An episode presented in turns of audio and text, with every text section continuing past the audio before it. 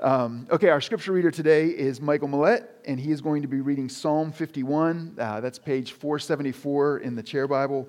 Uh, in honor of God's word, uh, let's stand together. Listen as I read. Have mercy on me, O God, according to your steadfast love. According to your abundant mercy, blot out my transgressions. Wash me thoroughly from my iniquity, and cleanse me from my sin. For I know my transgressions, and my sin is ever before me. Against you, you only, have I sinned, and done what is evil in your sight, so that you may be justified in your words, and blameless in your judgment. Behold, I was brought forth in iniquity, and in sin did my mother conceive me. Behold, you delight in truth in the inward being, and you teach me wisdom in the secret heart. Purge me with hyssop, and I shall be clean. Wash me, and I shall be whiter than snow. Let me hear joy and gladness. Let the bones that you have broken rejoice. Hid, hide your face from my sins and blot out all my iniquities. Create in me a clean heart, O God, and renew a right spirit within me. Cast me not away from your presence, and take not your Holy Spirit from me. Restore to me the joy of your salvation and uphold me with a willing spirit. Then I will teach transgressors your ways, and sinners will return to you. Deliver me from blood guiltness, O God, O God of my salvation, and my tongue will sing aloud of your righteousness. O Lord, open my lips, and my mouth will declare your praise. For you will not delight in sacrifice, or I would give it. You will not be pleased with a burnt offering. The sacrifices of God are a broken spirit, a broken, contrite heart, O God, you will not despise. Do good to Zion in your good pleasure. Build up the walls of Jerusalem. Then you will delight in right sacrifices, in burnt offerings and whole burnt offerings. Then bulls will be offered on your altar. This is the word of the Lord. Thank you, Michael. Uh, so, we are in a series uh, called Psalms of the People, and uh, it's been uh, a series that we've been in for most of the summer here, and it's been a, a fun, a fun journey for us as we have uh, been able to uh, consider Psalms that you, as a congregation, submitted and encouraged us to, to, to look at. And you gave various, various reasons. And so, today is, is Psalm 51. And as you just heard, it's, it's a pretty heavy one. It's, uh, it, it, cuts, cuts right to it. Uh, the psalmist starts off, it's a psalm of, of David, and he starts right off, Have mercy on me, uh, O God. And so there's a, a clear uh, situation um, that, uh, that the psalmist is, is feeling, experiencing.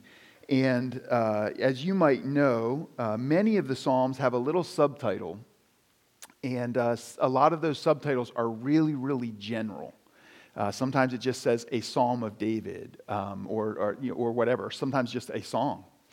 Um, this psalm, Psalm 51, uh, if you check your Bible there, it, it, gets pretty specific. It's one of the most specific uh, descriptions of where this psalm came from. Where did we get Psalm 51? So I want to take a few minutes right now and do the backstory. You, will you'll see in my Bible it says uh, to the choir master, a psalm of David, when Nathan the prophet went to him after he had gone in to Bathsheba. Uh, so, what's the backstory to Psalm 51? Well, if you uh, wanted to, you could turn to 2 Samuel uh, and, and check out chapters 11 and 12. And that's where we get the narrative account. Uh, that's where we get the details of this situation. Uh, David's situation involves multiple people. Uh, as you'll see here in a moment, it involves uh, a woman named Bathsheba. It involves a man named Uriah, another man named Joab. Uh, and, and the basic situation is that David is the king of Israel in the glory years. And so Israel had to fight their tails off to, to kind of uh, uh, get, their, get their kingdom to the right spot, to the right place. And they have, they have done that. Uh, David uh, was preceded by a king named Saul. And, you know, they, they, they, had a song for David, and they were like, you know, Saul killed a lot of people, but David killed a lot of people. Like, Saul did some things, but David did these incredible things. And so, like, David is this, this honored king, this great king. Uh, and so he's the king of Israel during their, uh, you know, the early part of their glory years. Um, and what we find out in 2 Samuel chapter 11 is that the army of Israel is off fighting a battle. And for some reason, the king, David, isn't with the soldiers. He is uh, back in Jerusalem.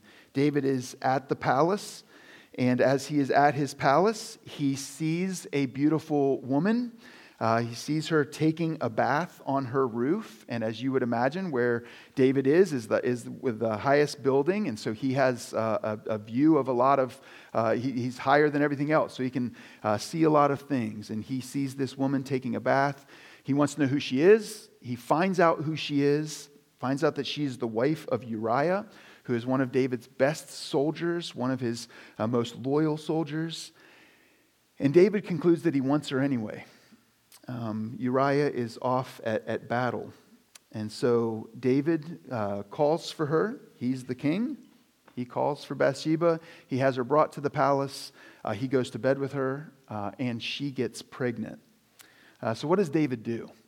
Well, it's not to realize his sin, it's not to realize uh, his, the damage he has caused to Bathsheba. It's not for him to realize the damage that he's caused to Uriah, uh, to David's own wife, uh, to his own soul, to his relationship with God. No, none, none of those things. His, his response to this is to cover his tracks. And so, after David has committed this, this act of adultery uh, with his wife, he's violated Bathsheba, he's violated his friend Uriah. Um, he decides he's got to solve this problem because Bathsheba is pregnant. And so he brings Uriah, sends message to the front line, says, Bring Uriah back. I need to, need to see him. So Uriah comes back to Jerusalem, and he brings him back in order to get Uriah to sleep with Bathsheba so that they would conclude that the baby was Uriah's. So this is, this is David's, this is where David's at. This is where David's head is, is to try to cover his tracks Instead of, instead of coming clean, it's to, to cover his tracks. So he does, he brings Uriah home, but Uriah is this, this faithful soldier who is, is in, he's in war mode. And as he comes back to Jerusalem, he says, No, I, I, I, can't, I can't go see my family. Like, I, like I'm supposed to be at battle, and he, he doesn't go uh, to his house. And so David's plan uh, to cover his tracks falls apart. So David tries to get him drunk, but that, that doesn't work either. So David is in like total self absorption mode. He sends Uriah back to the, to the battle and he gives Uriah a message for the commander Joab. And he says to the commander this, this note that Uriah himself carried back to the commander. Uh, this, this note from the king to the commander says, I want you to set things up to where Uriah's at the very front. I want you to pull back so that it's for sure that Uriah will be killed in battle. We need to get him out of the picture. And uh, sure enough, that's exactly what happens. Joab uh, obeys the orders of the king, uh, and Uriah is killed in battle. Uh, so David is covering his tracks, self absorption. He's, he's blind. Well, uh, as you continue reading in that account, you find out that one of the Lord's prophets, named Nathan, shows up, comes to see the king. And we don't have time to get into this, but it's a, it's a, dangerous, it's a dangerous thing uh, to, to go see the king, to initiate that visit. But as Nathan has the courage uh, to obey the Lord and to go see the king of Israel, uh, he stands before David and he tells David a story. And he tells David the story of a wealthy man who has tons of sheep. But he sees this one man who has only one sheep. And the wealthy man wants that one sheep. And so the wealthy man wants it, he goes and he takes it. He takes the only sheep from this, from this other man. David hears the prophet share this story, and David is outraged. David is furious that this man with all these sheep would steal this other person's only sheep. And David actually says that man deserves to die. Like, let's get him. Who is he? He deserves to die. And in one of the most poignant moments in the Bible, the prophet Nathan looks at King David and says, You are that man. This story is about you, David. It's not about sheep, it's about women. It's about wives. It's about, it's about honor and, and dignity towards other people. You've done that. You, you've done that to Bathsheba. You've done that to Uriah. Again, a dangerous thing to make that kind of an accusation against the king. But David has a moment of clarity. David realizes that he was indeed that man. It cuts right to David's heart. And David's next words, it's like the light bulb went on, and David's next words are, I have sinned against the Lord. You know, David is a man who makes a lot of mistakes. You know, if you're familiar with David's resume, with David's story, you know, he, he makes a lot of mistakes. But his response to this mistake, or this set of mistakes, is actually something for us to learn from. It's actually something for us to, to absorb and, and to consider. And what is his response? Well, his response is Psalm 51.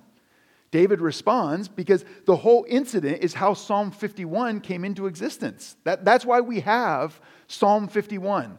This psalm that has served Christians for thousands of years. This psalm that has, has guided Christians in how to respond to their error, to their sin, to their wickedness.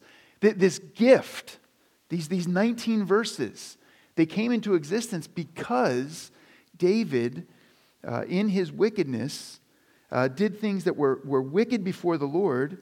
The, the Nathan the prophet had the courage to bring them to his attention, and David responded. So, Psalm 51, what we see is that David was guilty. It's not ambiguous. It's not, it's not, you know, there's a proverb that says one man's story sounds really, really good until another one rises up and challenges it. That's not this situation. What, what, what Nathan brings before David is right. And as soon as Nathan says, You're that man, David realizes, You know, yes, that's, I'm, I'm guilty of these things. And he comes clean and he writes, writes this uh, powerful, powerful psalm. Well, Psalm 51 has 19 verses, and that's, that's a lot to, to try to cover uh, in, in, a single, in a single sermon. Um, so I'm going to try to deal with this maybe a little bit more categorically guilt, confession, and repentance. So, so this, this issue of guilt, uh, one way to describe guilt is guilt is what we feel when we do something wrong. And maybe you've noticed that our, our current cultural moment, we have a pretty complicated relationship with, uh, with, with guilt. Uh, if you think of the various approaches uh, that our current culture tries to take, um, you know, one, one is that we're told not to feel guilty. That there's all of these strategies, there's books, there's, there's whole podcasts. That, that, that the goal of those resources is to provide a way to help us not feel guilty, to try to convince us that we shouldn't have to deal with guilt, that we shouldn't feel guilty, that this is something that we should be that we should remove from our lives, that we should be able to push away and get rid of it, that that's an unhelpful uh, emotion or it's an unhelpful feeling. Uh, another approach is uh, to make guilt into kind of like a lighthearted um, joke almost. Uh, think about this phrase guilty pleasures. Guilty pleasures. What, what, what comes to your mind? It's probably something like chocolate or, or, or ice cream. Like, what's, what's your guilty pleasure? And it's almost like this kind of a wink, wink. You know, we all have these guilty things. That, and it's like, it's almost like a, a lighthearted, uh, almost, like, almost like a joke. Now, maybe you think that guilt is something that you should just push out and get rid of, ignore it. Maybe you think it's something you should downplay. But the Bible would actually tell us that guilt has a healthy place uh, in, in, in, our, in our lives. Uh, maybe you would even say, uh, you should say, that the Bible would make the case that we need guilt. Now, a lot, a lot of times when we talk about guilt, we also think about shame. And this sermon isn't really about shame, but because we so often tie those things together, and there is a legitimate overlap uh, between those two, just, just let, let, me, let me just maybe, maybe make a contrast between guilt and shame. G- guilt is more about disobedience, it's about breaking a law or breaking a, a code. Shame is really more about perception, it's about how others see you or how you see yourself. It has a much more relational dynamic uh, to it. And so, uh, there's guilt and there's shame. This sermon is focusing more on guilt, but we're going to bump into shame a couple times. So, th- this idea of guilt, I, do want to uh, recognize that there is false guilt or distorted guilt. Th- there's guilt that you might feel in your life for things that are actually forgiven, things that you have addressed, th- things that you've actually worked through. This is one of Satan's great works uh, in, in, in the lives of especially God's people is to continue to bring back things and burden people with mistakes that they have made that have actually been forgiven. And he likes to use it like a bat and just beat you down with mistakes that you have made that you've actually addressed, that you've actually navigated, that you've actually turned from. And so, so this idea of, of, of sins that you have actually been forgiven of, like when you feel guilt for those sins, that is a false, distorted guilt. You, you actually can be forgiven of your sins. And if, if you've worked through that, you, you should rest in that forgiveness. You should turn and fight the fight to believe that you've actually been forgiven. Uh, sometimes we feel guilt, and this would be a, another category of distorted guilt, for something that's not actually wrong. Maybe you grew up in an environment where there were kind of a, an extra set of laws or an extra set of rules that actually aren't in the Bible, that actually aren't God's rules. And, and you were convinced growing up that these were wrong to do. So, kind of going way back, you know, things like wearing jeans. You know, that, that, that has no grounding in the Bible, but there's a lot of people that feel like, oh, should I, should I you know, especially years ago, sh- should I wear jeans? Uh, there, there's, a, there's a long list of things in that category, but feeling guilt over things that God doesn't actually say are wrong, that, that, that's distorted guilt. And then things, uh, another category of distorted guilt would be things that are not your fault. Things that you actually didn't do, that maybe someone else is putting upon you. Um, things that you've experienced in life, things that were done to you that you didn't initiate. And some of us really need to hear this. Uh, there's, there's a movie called Good Will Hunting. And it's several years old now, but there is a scene that goes down as one of the greatest scenes in, in, in movies.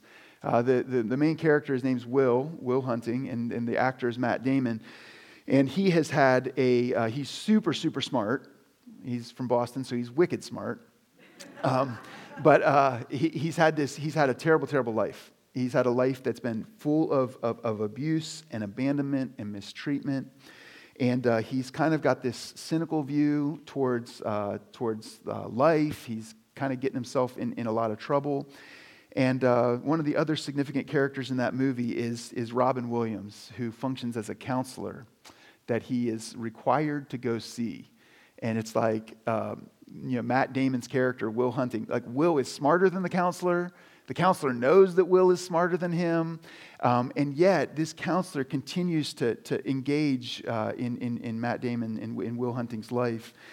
And as the counselor continues to hear the severity of Will Hunting's life, there comes a point in time where the counselor finally says to, Matt, to, to Will Hunting, It's not your fault. And he has to repeat it. And then Matt Damon, Will Hunting, just, just begins to weep. It's like all of a sudden it's like he realized like it's, it's not my fault. Like all of this abuse all of this abandonment like it was done to me. And he's living this life burdened by guilt. And he so desperately needed to hear that, that's, that's not your fault. And so, so there's distorted guilt there, there's, there's false guilt and we need to recognize that and we need to, to fight the fight to believe what god has to say so that there is false guilt but there is real guilt. There is true guilt. And when we experience real guilt, it is our heart confronting our behavior. If you know you should treat people with kindness, and instead you're continually irritable, you lose your temper, you're treating people really bad on Facebook or Twitter, you should feel guilty. You should feel guilty. You, you, you, are, you are violating a standard that you know is right. And guilt then becomes this, this, it's your heart confronting your behavior. And in those situations where true guilt shows up, it's actually a gift. It's like an alarm, it's like a spotlight that shows us that something is not aligned. We're not living in line with what we say we believe. You might say, okay, but then what do I do with this guilt? Maybe some of you are here today and you're just burdened with guilt. It's, it's like, it feels like you're carrying around this 100 pound weight all the time. What do you do with your guilt? Well, man, welcome to the club. This is a massive problem in our current culture. There, there's a phrase that's become really, really popular, and it's cancel culture. We, we, we live in a time of, of cancel culture where if you cross the line, you, you, you can't ask for forgiveness. You, you can't say you're sorry. You're done. You're, you're sidelined. You're, you're out. Our society does not know what to do with guilt. Uh, one of my favorite authors, David Brooks, he writes for the New York Times. He has a column in the New York Times. Um, he, you know, he, he grew up in New York City and then later moved to Philadelphia, but he went to great schools.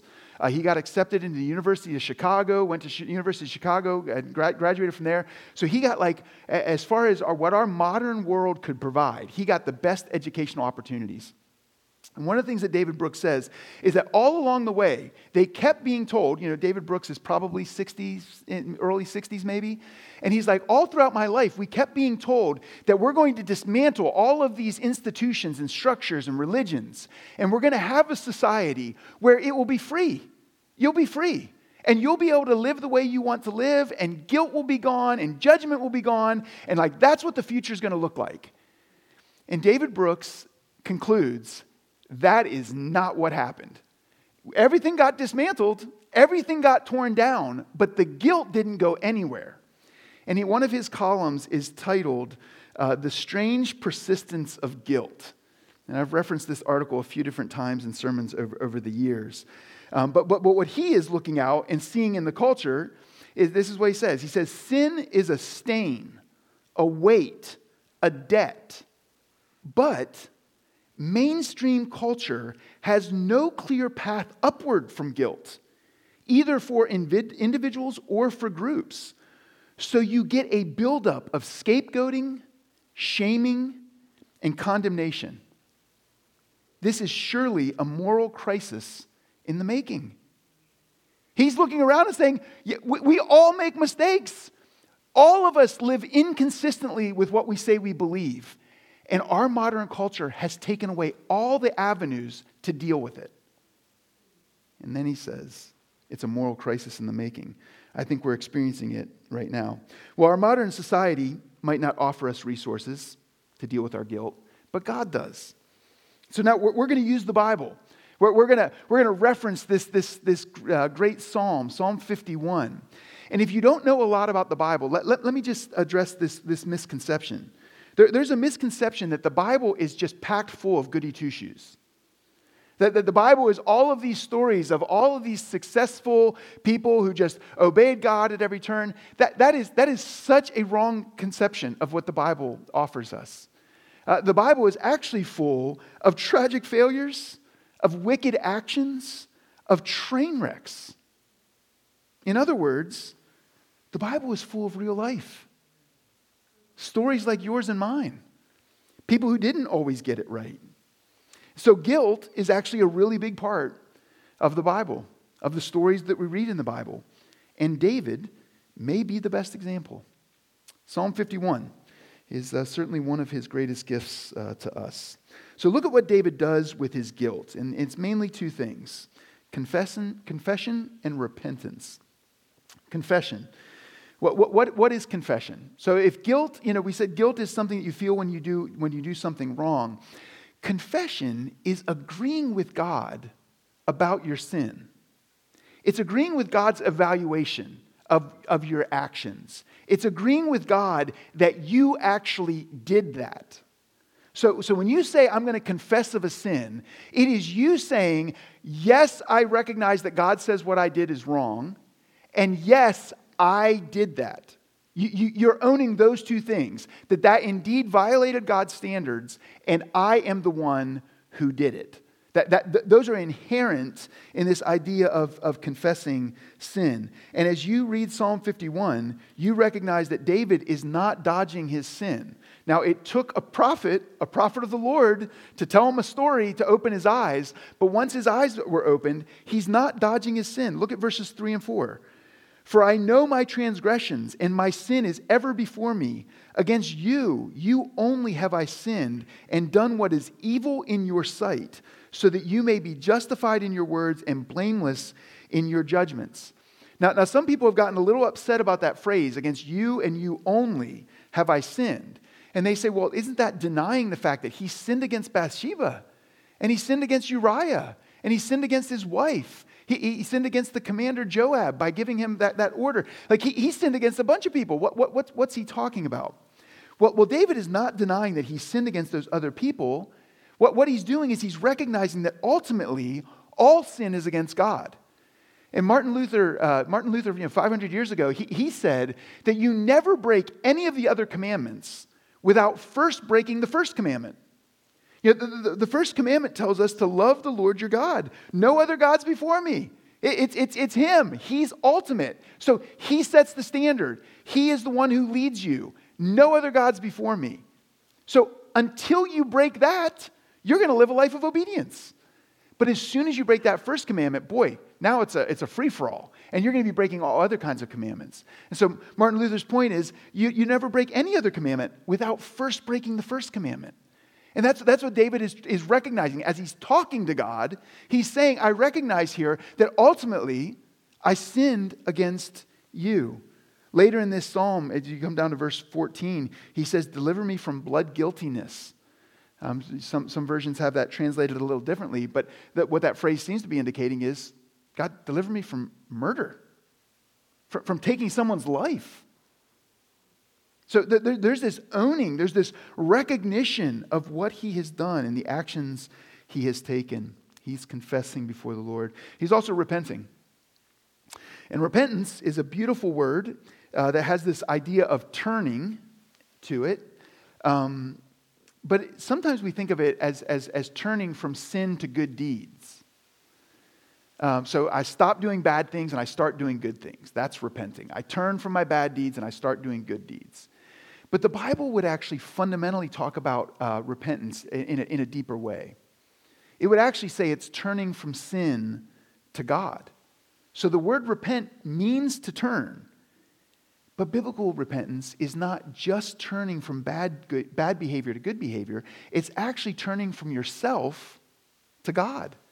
It's turning from trusting in your way to trusting in God's way. Instead of you getting to decide what's right or what's wrong, it's actually reorienting yourself and trusting in God's way. And so you actually believe that what God says is right is right, and what God says is wrong is wrong. And there's this reorientation of yourself from depending upon you to actually putting your trust in God. Now, of course, that's going to involve obedience. If you've oriented yourself towards the, gods of, towards the God of heaven, then of course you're going to obey him. So, yet, yes, it's going to appear as someone who is pursuing good deeds, but it's deeper than that. It's actually a reorientation of your heart. Verses 7 through 12 I won't read all of those, but as you read through those verses, you, you, you, see, you see David longing. He, he wants to know God. He wants to be with God. He wants to be like God. He, he, he says, you know, shape my life, shape my affections, shape my actions. I, like, I want to align myself with who you are. It's a beautiful picture of biblical repentance. Verses 13 through 15, he wants to share his failure and mercy with other people. So there's this, this, this willingness as he's navigating confession and repentance that he's not trying to live hidden. He's actually, he's actually able to, to talk about his failures. He, he wants other sinners to, to hear what God has done in his mercy towards him. In verses 16 and 17, he knows that his performance is not a solution. He, he, need, he needs a humble heart. So you see someone who has navigated their guilt and realized that what God offers them is to own it, to confess of it, and then to turn, to turn from self to God. Have you confessed your sin to God? Have you confessed your sin to, to others? You know, some, maybe in this room, are trying to repent, but you haven't confessed. And you, you, you need both. Sometimes we just think, oh man, maybe nobody knows about that. I'm just going to turn. I'll, I'll do the repenting part. But the confession part is an it's, it's a fundamental component to being right with God. Have you repented of your sin? Maybe some of you, you you've tried to confess. You, you, you own, oh yeah, I violated that standard of God again. It's my fault. I did it again. But you never change. You, you actually don't reorient your heart in, in trusting God's way instead of your own way. And it's evident by your behaviors. You, you, you need both. You need to both confess and to repent. We all do. Are you turning to God? Some are repenting but turning to something less than God. Maybe you've owned your sin and now you're just trying to do good. You, you recognize you violated a standard of God, you've, you've confessed that, but your repentance is it, is it a turning just to good deeds? Just trying to turn the page, turn over a new leaf. Well, the Bible is going to tell you it's not, that's not going to work because your heart wants, wants what your heart wants. We need a reorientation of our heart from ourself to God. David saw the severity of his sin, he agreed with God, and he turned from that sin back to God. So, what an incredible story. This is a, a 19 verse confession and repentance of some of the worst deeds that we can imagine. Incredible story. David's a great example. But we need more than an example. Psalm 51 tells us of David's forgiveness. But what about mine? What about yours? 3,000 years later, what are we supposed to do with our stuff? Well, the reality of needing something more was built into the very rhythms of God's people, the nation of Israel. There's a, a, a, something that the nation of Israel practiced called the Day of Atonement, and you can read about that in Leviticus chapter 16 and 17. And you know, the, the nation of Israel had all of these sacrifices that they did all of the time at the temple. But they had this one day, the Day of Atonement, was the, you could maybe say it's like a catch-all. That on the Day of Atonement, the point of the Day of Atonement, at least in part, was God, over the course of this year, we've tried to confess of our stuff. We've offered a lot of animals and blood sacrifices and grain sacrifices. And we, we, we've done all of these things that you told us to do. And we've, we've tried to come to the temple when we should. And we've tried to repent of this and that. But we're uh, aware enough to admit the fact that we probably didn't catch it all. Pro- there's probably some sins that, that weren't addressed. There's probably some sins that we didn't deal with. And on the Day of Atonement, what they did was they took two goats. And one of the goats was meant to, to model this, this to, to be the picture of paying for sin. And that goat was sacrificed. It was to uh, atone for, to pay for, to offset the sins. But the second goat was a goat that they sent away out into the wilderness. And that second goat was meant to represent the taking away of the stain, the taking away of the consequences of, of sin. It's actually called the scapegoat. That, that's where the term comes from, is that that goat took everything from the nation of Israel and was sent out. It was rejected, it was cast out. And the idea was take our sin away. Take our sin away. Well, you know what happens on the cross? On the cross, we see that this ritual, the Day of Atonement, was pointing forward to Jesus. And on the cross, we see that Jesus actually represents both goats. At the crucifixion, Jesus was sent out. Jesus was sent out of the city, we are told. And he was sent out as the scapegoat. And all the sins of all the world were put on Jesus. And he was sent outside the gate. But as many of you know, he was also sacrificed as the payment for sin. And so on the, on the day of Jesus' crucifixion, he fulfills the role of both goats. He's sent outside the city to take away the sin, and he is sacrificed as the payment for sin. Do you see from the earliest pages of the Old Testament, God was telling us that any time forgiveness is granted, it is costly. Forgiveness costs. The Day of Atonement shows us that. The entire sacrificial system shows us that. Things are constantly losing their life because of sin. Then you get to the New Testament, and Jesus takes the cost of sin upon himself. Why? So that you and I could go free. If you have never come to God for forgiveness, then listen to me. All of your efforts to satisfy your very real guilt are going to come up short. If you're trying to deal with your guilt any other way than to actually come to the one person who can take the guilt upon himself and pay the penalty, your efforts are going to come up short. Now, some of us deal with pride, and, and maybe you're dealing with pride in your heart right now. And, and pride is going to shout to you, and it's going to say, it's going to keep you from coming to Christ because it's going to say to you, I don't need to do that. Sin's not that bad. I think I can do I don't, I don't deal with that much guilt. I don't feel that much guilt. I don't, I don't think I need to do that. Maybe some of you are dealing with shame. Well, shame will keep you from coming too. Because shame is going to give you this sense of having to earn it. And you're going to conclude, surely I, I have to do more than that. Do you know how bad what I've done is? Do you know how severe what I have done is? You can't just pray some prayer. You can't just put your trust in Jesus. Like, I, have, I, I have the weight of the world on me. That's not enough. Pride will keep you from coming. Shame will keep you from coming. But Jesus cuts through all that.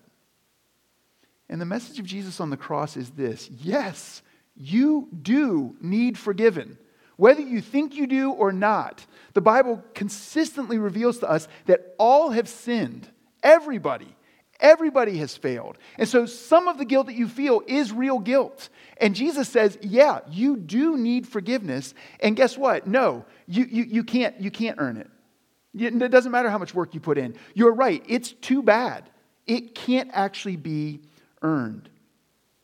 But Jesus is saying, I've already taken the cost.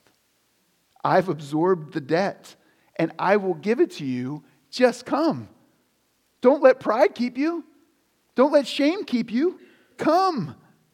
You know, maybe you've experienced this, but, but shame is often related to a belief that your actions are, you know, they're, they're, they're so bad that nobody is going to accept you, especially the person that you wronged.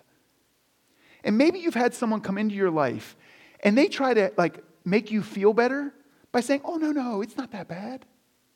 It's not that bad." But when you know it's bad, that th- th- those comments they, they are so empty.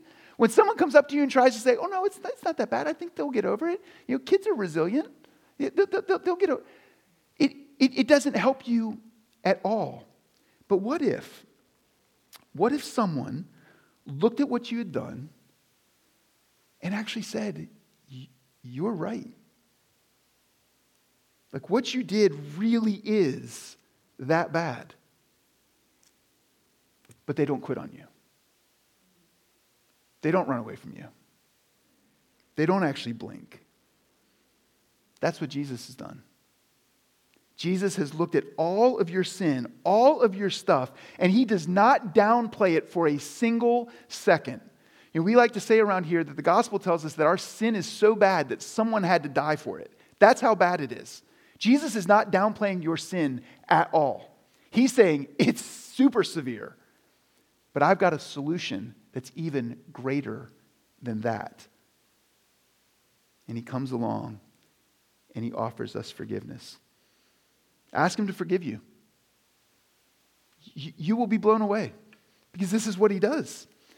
Regardless of what our world is saying, real guilt isn't lying to you. You have a debt and you need outside help. Martyn Lloyd-Jones has this little illustration, and he said that it, it, just, just imagine a friend comes up to you, you're down, you're down at a restaurant or a cafe or something, and your friend comes up to you and says, Hey, I was just at your house looking for you, and uh, I, th- I thought you'd be there, but while I was there, a messenger showed up, and they had a bill and, uh, and I, I, I paid it for you. Martyn Lloyd-Jones says, You don't know how to respond to that until you find out what the bill was. Because if the bill was six cents of over postage, you'd you know, give them five and say, Thanks for taking care of that. But if it's the $500,000 debt that you owe the IRS, you would fall down and weep. And Martyn Lloyd-Jones' point is this what do you think Jesus did for you on the cross? Do, do, you, do, you, do you have any idea of what Jesus did for you on the cross? You, your answer will make all the difference. You know, the person who submitted this psalm, Psalm 51, is someone who, just like David, really screwed up.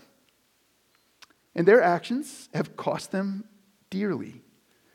The consequences of their actions have taken away their Uh, their livelihood uh, sent them to a time in, in prison, lost a lot of relationships. Psalm 51 hits pretty close to home. And yet, for that individual, here we are, years later, and God has used the severity of that circumstance in their life to create a dependence and a trust on God that they never had before that, before that uh, situation. See, when they finally agreed with God about their actions, when they turned from trusting in themselves to trusting in God, they found real forgiveness, they found real acceptance, and like David, with all the complexities, they're actually having the joy of their heart restored. It's not overnight. A lot of hard things in stories like this. But that kind of forgiveness, that kind of rescue is available to you too. All you need is to see that you need it. Let's pray.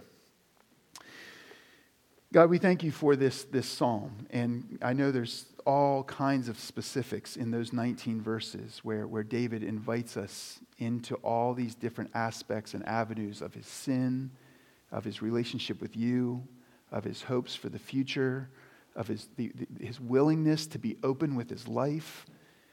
God, I, I, I pray that you would let this be a precious psalm to every one of us, that we would grab hold of it and cling to it, especially when we have failed. But God, we've all failed. And so would you, would you help, would you let this be a guide to us? Would you let this be language, verbiage that, that we can turn to that informs us on how to talk to you about our, our, our mistakes and our failures?